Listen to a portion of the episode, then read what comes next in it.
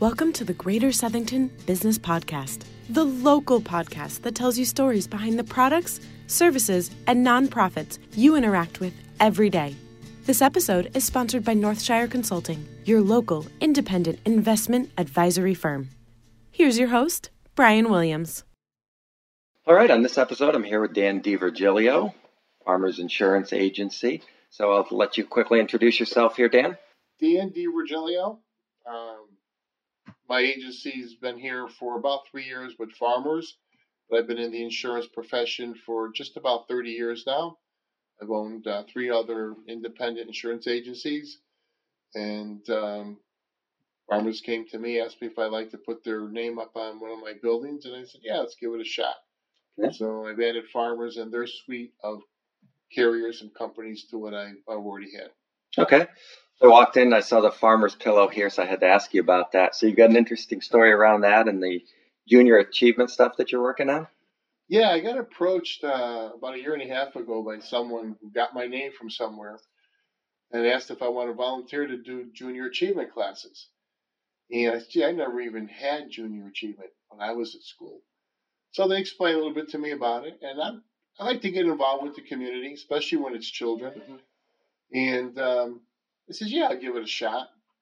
So this past year, um, after finishing junior achievement class and uh, the kids celebrating by making cupcakes for my birthday, one day the teacher walked in with a couple of students and had a gift for me.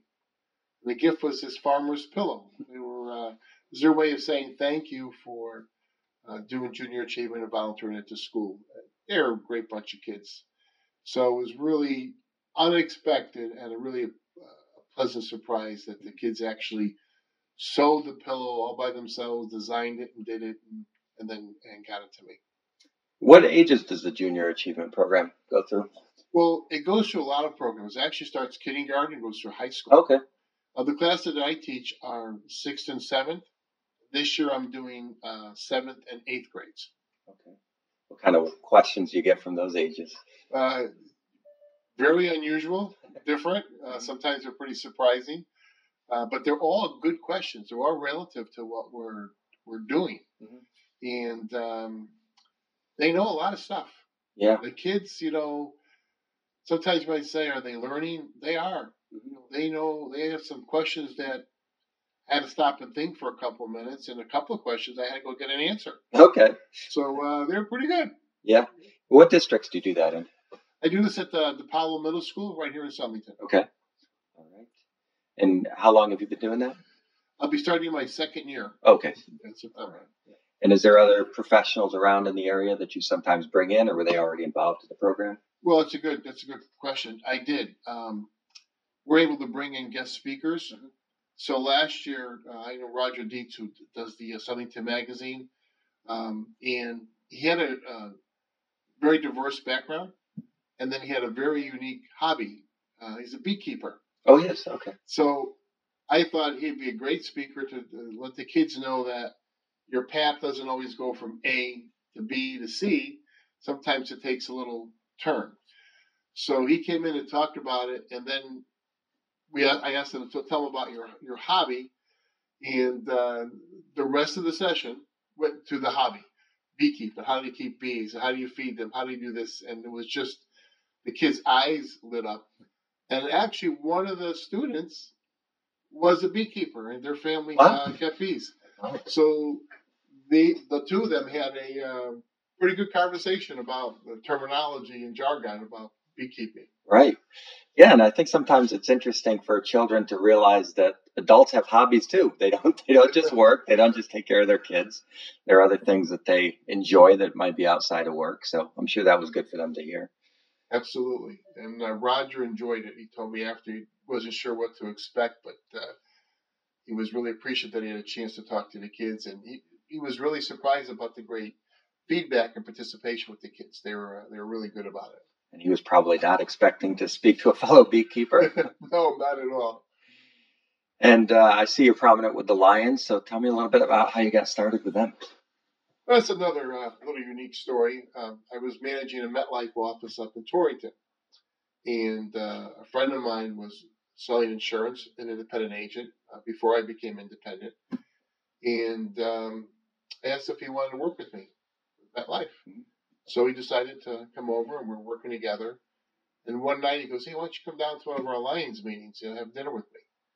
And that was the night we used to make phone calls and talk to our clients and get things done. So I'm kind of busy. Well, we'll do after. So I got to one of his dinners, Lions, and I went to the second one, then the third month, and then the third month, uh, they announced that they are going to induct a new member. So I'm looking around and I don't see anybody new. And they announced Dan DiVirgilio. What? I'm a member?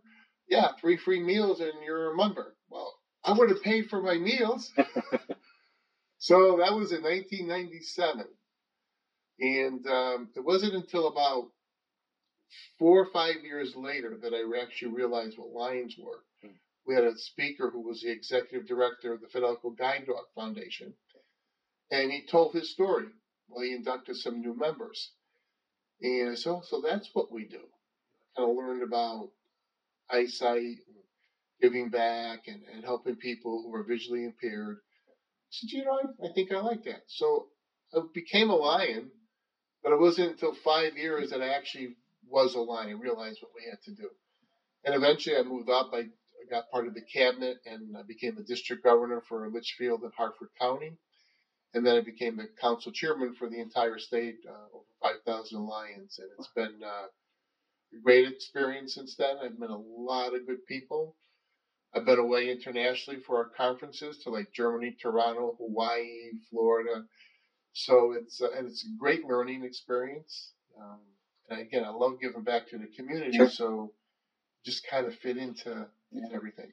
Yeah, and you're still active in the Lions? Very active this year and, and last year as well. Um, I'm the district coordinator for Lions Clubs International Foundation. So we have Lions Club International Association, which is our Lions. The 1968 they formed a foundation. And that foundation has given out over a billion dollars for grants uh, humanitarian awards, like when there's tsunamis or tornadoes or like 9/11.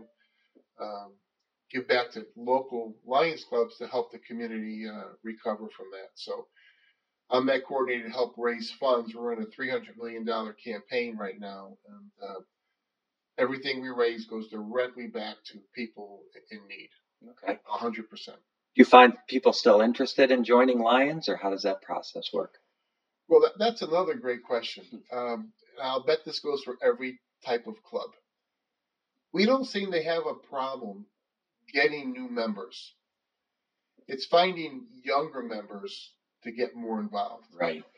So we lose more members on the other end because of age, mm-hmm. for various reasons. They're disabled, they can't make meetings, they pass away. So we're in a uh, the last eight ten years we're in a, a, campaign to try to get younger individuals involved with Lions to to do more. Um, so we find people, but sometimes it's not quite what they want to do. But we're we're still around five thousand lions okay. for the state. Um, we just haven't gotten. We're 1.4 million around the world, so we're the largest civic organization uh, in the world. So uh, we're we're just kind of holding our own, which is not bad considering no. some things going on. Okay, and they um and they used to be male only, but they're not anymore, right? That's right. They started out male, and then a few years after they voted to have women in the, in the late nineteen in the early 1930s, and then they had a convention and they voted women out again. Oh boy! So uh, late early 1970s, they decided you know women are allowed. Now we still have all men clubs. We have co-ed clubs, and we have women's clubs. But I think the trend is very soon. Soon we'll probably have all co-ed clubs. Which, uh, in fact, our Torrington Lions Club, which I'm part of, when I joined, there were only like 11 members, 10 members, and they had been like maybe 50 at one time. And then that second year I was in the club, they brought in a couple of women. A couple of the guys brought their wives in to join. And from that point on, a couple of wives brought some more women in, and the club got rejuvenated. Okay. And we went from those 11 to 10 to nearly 40. So women played a big role in keeping that Torrington Lions Club active. We're keeping it active today, and in a lot of clubs, it's been the same way. Uh, so you need that diversity. You need that different type of creativity, the different thought process to keep us fresh sure. moving forward. What type of initiatives is uh, Torrington specifically working on right now? Well, we have a, a, bunch of things that we do on a regular basis. Uh, one of them is has been since 2000, um, helping the Fidelco Guide Dog Foundation. Uh, we usually donate about thousand dollars a year, and that's towards a cost of forty thousand dollars for a guide dog. And uh, we've helped raise money for vans for them to transport. We do a lot of eye uh, eyeglasses for the local community. We raise money for the stand downs for the military. Uh, we help the, the, community with the food banks. We do a lot of work with the food banks, uh, a few thousand dollars a year. Then one of the biggest ones we've been doing now for about 40 years is a scholarship for Southington High School students. Okay. So right now we're giving away between two thousand and three thousand dollars every year for those seniors to go to you know college of their choice. Okay. How would they find out more information about that so they can apply? Uh, we have all the paperwork at the schools, and the counselors they get all the scholarship information in from whatever organization is doing that. And then we have a criteria criteria that everybody would follow, and then at the school they would find the individuals and students that qualify for each of those grants. Maybe there's one from another organization, and then they would let us know which uh, which of the students fit into the grant we're looking for. It's mostly financial. We're mm-hmm. trying to help students who might not get to college if they didn't have that extra two or, or three thousand dollars. So they're very uh, attentive to that need for the students. So the school picks the ones, and then we give two out every year. Okay. What's a typical Lions meeting like if somebody were to, uh, a prospective member, want to get a feel for that? Well, our business meetings are basically they're not formal; they're informal. You go, you dress casual, and you know we have a format. You have your president, the vice president, secretary. So you have your reports read, like the board of directors might do. Secretary's report from the last meeting, and then we have our the biggest part is our committee chairs. So this year we have our Goshen Fair chairperson would speak, and there we sell uh, steak sandwiches and corn on the cob to raise money for our scholarships. That's where a lot of our money comes for the scholarships. So the meetings would encompass how well we did, what's the next uh, event coming up. Like now in November, we have a craft show, and that money that we raise there is going to go towards food banks. So each of our fundraisers are designed to give back something to the community, and that's where we get the money for. So we would discuss the events. Maybe we're looking for additional volunteers maybe we're, we're going to revamp one of our uh, fundraising programs, you know, looking for ideas. And it's kind of a fun thing. You know, we have open conversations, discuss things, we kind of talk, we socialize during the dinner time, we network during the dinner time. Um, then we have open conversations for whatever might be coming up. And then the nice thing at the end, we have what we call uh, happy dollars. And that's where if something good happened to you or your family or something that, that you saw, you pay a dollar and you get to announce it. Hmm. So it cost me a lot of money because you know I'm always talking about Lauren got past her test and Levi did this and Lauren did that, Levi did this. So the last meeting cost like eight dollars to talk, and then they wanted to find me two dollars because I was talking more than the average. But it all goes towards a good cause. Good. And and being involved in all these organizations, how do you feel that's helped you from a business standpoint? A lot of different ways. One of the ways is it's personal growth.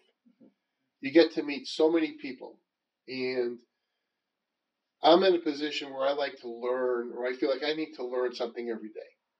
And I say, if, if you don't learn something today, something's wrong. You really got to think about there's always something new.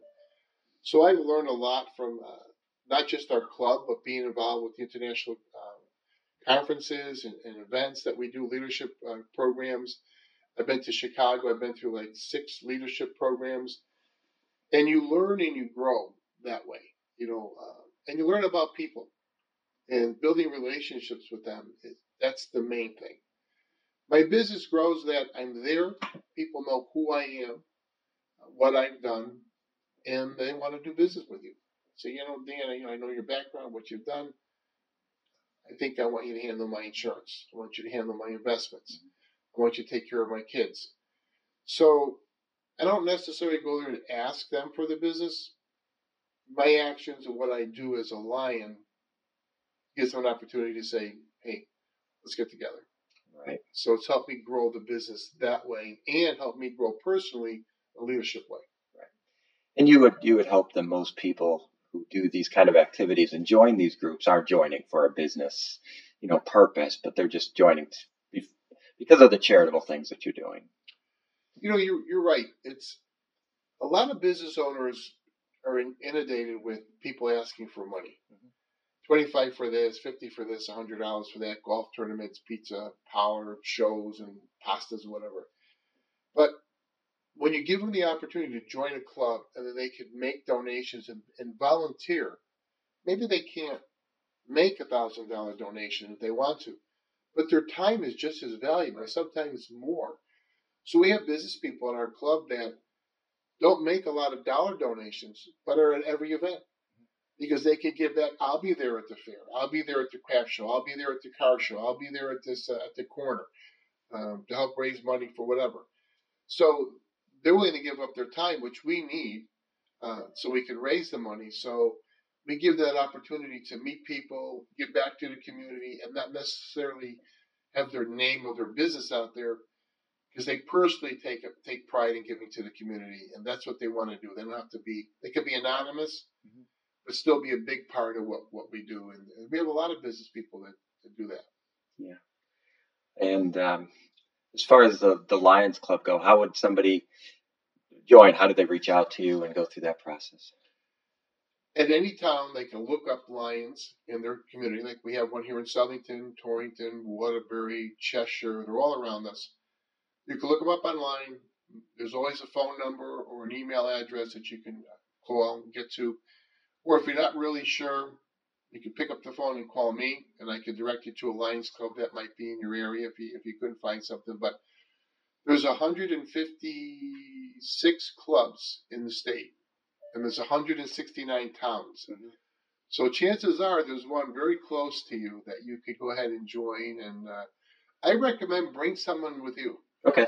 So if you wanted to join, you're not really sure, bring another friend.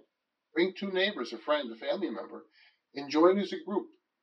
And now you have someone that's with you, you go together, you carpool, and you get involved and it, that brings more members to that club, and it gives you more familiarity with the people that you're that you're with. Okay. And you, you do have some military experience too, Dan. So do you think that plays into some of your uh, roles and how much you want to be involved in the community? Do you think that's tied in? Well, you know, I didn't think that years ago, but as you get a little older, you realize that the training that I got in the military, as far as loyalty, dedication, uh, the training, leadership qualities, communication skills. It kind of carried on, and you didn't really realize it until you look back and say, "Gee, I learned that in basic training. I learned that when I was NCO Academy. I learned that when I was working with these colonels and generals." So it taught me a lot of discipline because when you come out of high school, um, what do you have? You you're going to go to college and you're going to party. Uh, I didn't. I went to college after after I came out of service, but you learn that how to be disciplined, how to be organized, you know, how to be prepared, like Boy Scout would. Sure. And I think that's carried over because that's how I like to treat people, you know, with respect and understanding. And I think the military training gave me that, but I didn't know it at the time. just kind of, oh, okay, that, that's what happened. I think that happens with a lot of learning sometimes you, when I was in high school, it's like, ah, oh, yeah, I learned this stuff here for. But down the road, you find out, well, gee, that's that's a good thing I had that. Well, sure. a good thing I had that particular teacher. Uh, so I think it's carried through in a lot of things in my fabric and what I want to do, and, uh, and I'm happy that it did. And from a business standpoint, I imagine it's it's helped you through your career, running businesses, ma- managing other people, starting businesses. Yeah, because you learn. You know, when I went through NCO Academy, I earned my sergeant stripes. And then I was in charge of a platoon. And when I was just that guy standing in the platoon and the drill sergeants were yelling at us and calling us some very fancy names. Um, you be, you know, you humility disappears. You know, you become a regular person, and then now you're in charge, and then you need people to follow you, right? So they taught us the leadership qualities that would allow people to trust our decisions and to follow you and to believe in you and have and understand your integrity. I think in business that's what happens. People, you know, some people change for price. Oh, my auto insurance is too high. My homeowner's insurance is too high. But when they understand, you know, that you're there for them and the type of policy or program you have is the right thing, maybe it's a few dollars more, a few dollars left, but they believe in the fact that you believe in them and you're doing the right thing for them. And then they follow you. That's what, what we learned in the service is that if you do the things you're supposed to do, people will follow you, whether it's into battle or with your business. And it's not just insurance. You know, if you make candles, you're the best candle maker. Um, if you're building plain uh, colored glass designs, or you're taking care of their pets, they have to trust you. They have to know you, and they'll go back over and over and over again. Right, and people do business with personalities. Hmm. You know, you can you can shop price and, and all this kind of stuff all day long, but uh, you know, eighty percent of the people in the same industry are doing the same thing. It's that twenty percent that's the personalities we fit with. Yeah, you're right. You know that. You know, you're in business, and it's uh, when you're doing investments. I mean, it's a serious thing because it's it's people's hard-earned money, right? But you have to have a little levity. You have to be able to bring it to them in a manner that they understand it and that they're comfortable talking to you. You know, and, and I, you probably do the same thing that I do is that we advise our clients. Mm-hmm. We don't tell them this is what you need to do, or if you don't do that, um, it's here's some suggestions, here's some ideas, here's what might work best for you, and to help them make their decision. And that makes them feel good because most of my clients understand a lot of it. They just need to get a little bit further down that road, you know, get past that next stoplight or that caution light, and then feel good and run a green light, and they they move forward on their own, which is which I want to see. I like that. Yeah. And so, right now, as far as your business goes, what's what's working uh, marketing wise, and what are kind of the hot button issues in your industry? Well, some of the hot button things are is you know prices still go up. You know, you could have a client for eight nine years, and the premium goes up for no reason because carriers go in and, and get a rate increase because of losses. So the biggest thing is always is is making sure the client has the right coverage with a comfortable price. And you know, insurance is there for the unexpected loss, right? So we don't expect our house to burn down or cars to get into an accident. But if they do, we have to make sure they're serviced for them. They can get that claim covered. They have the right amount of coverage to rebuild that house. So the hot button there is to make sure that it's priced right with the right coverage. And again, the issues are, you know, you turn around and something goes up, like all these taxes. So clients start to, you know, reduce their coverages and their limits of liability, and then they're, not in good shape when something happens. So that's always been a struggle, even years ago. You know, making sure that you keep up with what you need to have. Okay. And how do people find you? How do people get in touch with you? Let's run through your address, phone number, website, all that good stuff. Yeah, all those ways. I'm online. I'm on Facebook. Mm-hmm. Um, I'm all over Facebook. I know. I know. I, uh, I belong to about 110 Facebook pages. Mm-hmm. You name them. I think there's like 15 just in Southington. And I try to post relevant stuff. You know, uh, I do with my granddaughter, my grandson with pictures in our office. But we're located here at 1460 Meriden Waterbury Turnpike, which is also Route 322. I'm in between Manor Inn, he's going to pay me for that ad, across the street from Superior Hearth and Spa, and just before or just after the fishing factory. Okay. And uh, yeah, it's just a few hundred yards from the uh, Route 10 322 exchange. Our phone number at the office is 860 426 3730. I can leave a message, and I always give my cell because I'm on the road a lot. It's 203 509 3994. Okay. Final thoughts? Anything else you'd like to say before we close it up? Let's see.